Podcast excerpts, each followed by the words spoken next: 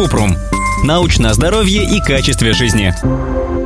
Есть ли польза от маринованных грибов? Кратко. В грибах мало калорий и жиров. Они содержат немного клетчатки и питательных веществ. Еще в грибах есть непитательные растительные вещества – полисахариды, индолы, полифенолы и каротиноиды, которые в исследованиях на клетках и животных показали антиоксидантное, противовоспалительное и противоопухолевое действие. Эти механизмы – предмет активных научных исследований. Наконец, грибы можно есть с мясом и добавлять в блюдо, если не хотите сильно их солить. Это помогает есть меньше красного мяса и соли, без ущерба для вкуса. Все это касается и маринованных грибов, которые сохраняют все свойства свежих.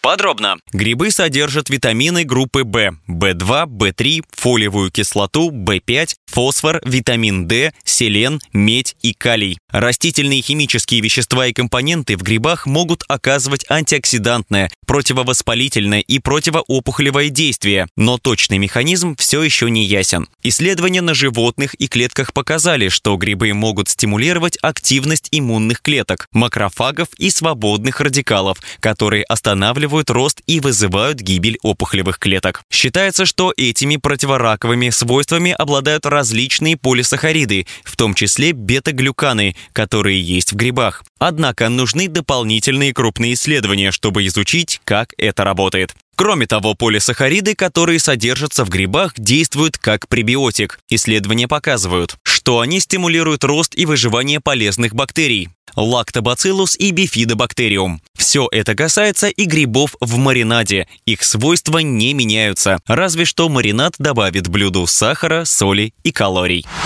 Ссылки на источники в описании подкаста. Подписывайтесь на подкаст Купрум, ставьте звездочки, оставляйте комментарии и заглядывайте на наш сайт kuprum.media. Еще больше проверенной медицины в нашем подкасте без шапки. Врачи и ученые, которым мы доверяем, отвечают на самые каверзные вопросы о здоровье. До встречи!